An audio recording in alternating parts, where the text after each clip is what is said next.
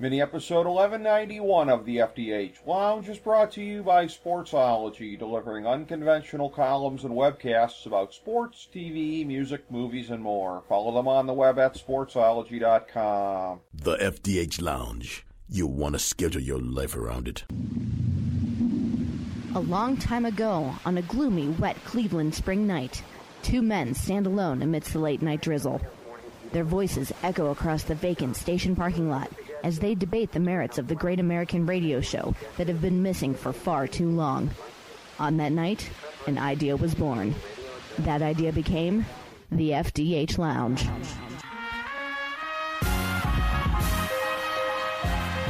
Welcome to the FDH Lounge. Hello and welcome to FDH Lounge mini episode 1191, part of our FDH Lounge Look Back, Look Ahead series with the 2010s and 2020s. This is FDH managing partner Rick Morris here with our examination of MLB during these time periods. We've got our top players of the 2010s and top projected players of the 2020s and most important storylines of each decade as well. We start with our top five players of the 2010s. Number five, Madison Bumgarner.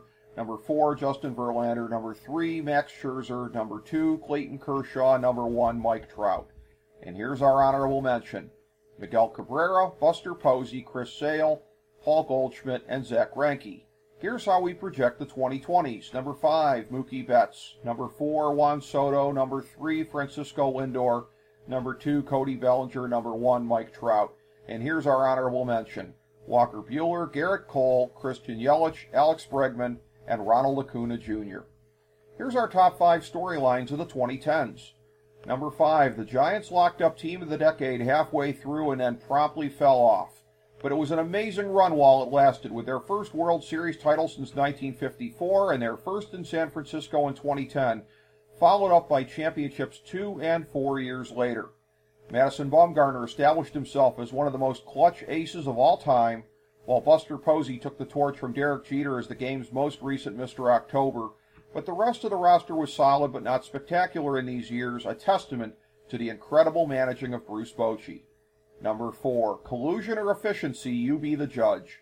Until the off-season of 2019-2020, the market saw a string of the coldest financial winters since the heyday of Peter Ueberroth. But this time there was no illegal memo necessary, as groupthink led teams to prioritize younger, cheaper players over those perceived in the cold light of analytics as being overvalued.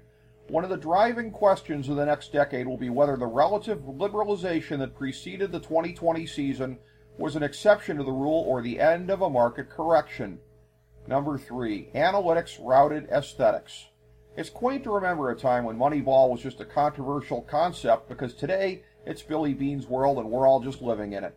At the same time, though, the pursuit of loft has led to a spike in the dreaded three true outcomes across the board. Shifting has taken away huge swaths of the field of play, and the shuffling of power arms in the late innings has caused games to last longer than ever before.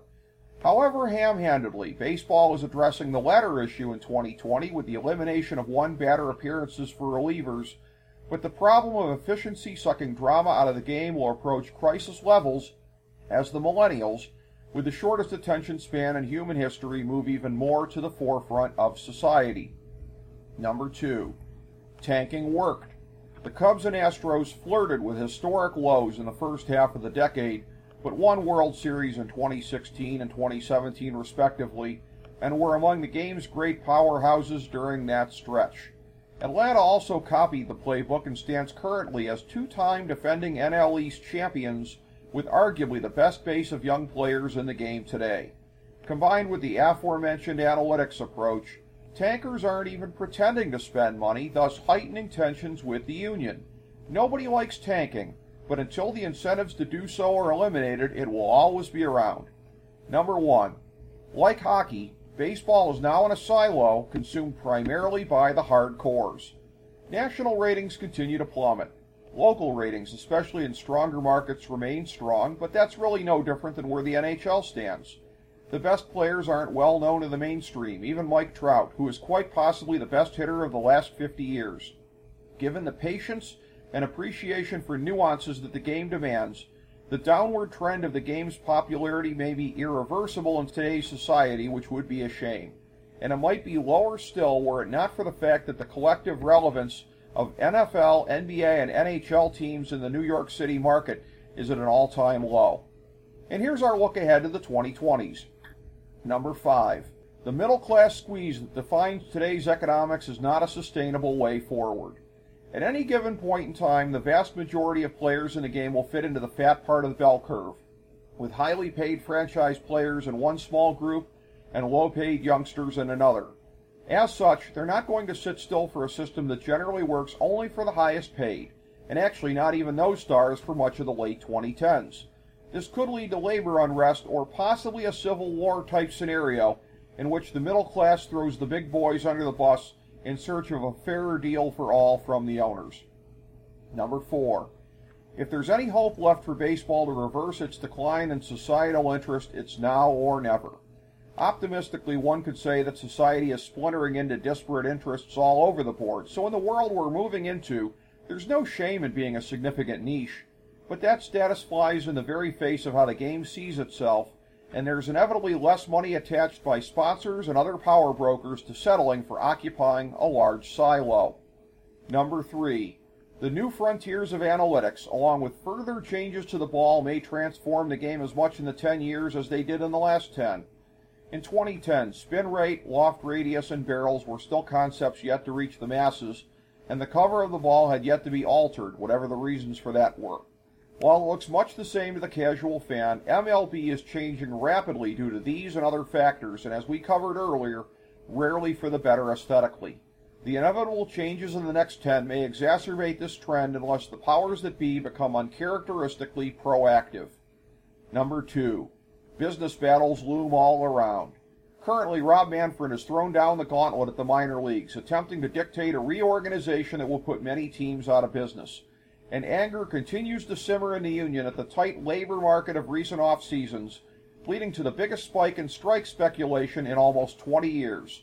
At that time, the aftermath of 9 11 shamed the players and owners into avoiding the labor Armageddon that had loomed since the shutdown of 1994 95 had failed to solve anything.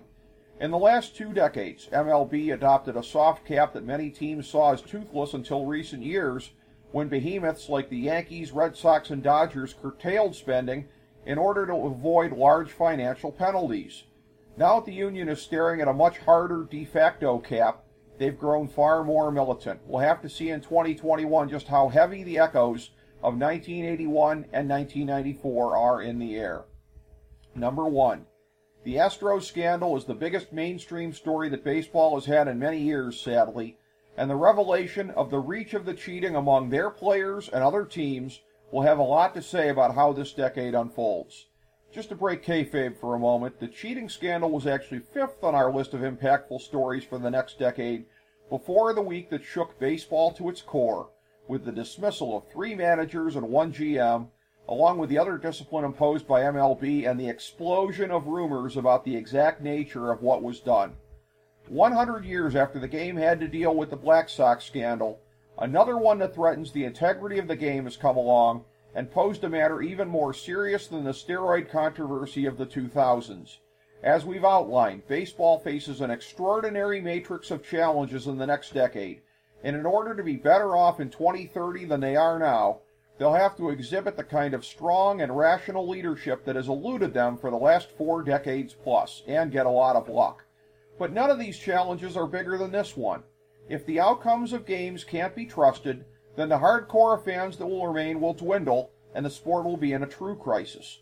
Like other major sports, the emergence of daily fantasy sports has served as a gateway drug to the embrace of full on gambling because, to the owners, there's way too much money there to be discarded for mere moral reasons. But the irony is that gambling won't be a life raft if the outcomes are in doubt. Think about it. In 100 years, the game has traveled from being corrupted by gambling to potentially too impure for the gamblers to trust. What a sad commentary. Thank you for joining us for this mini episode of the FDH Lounge.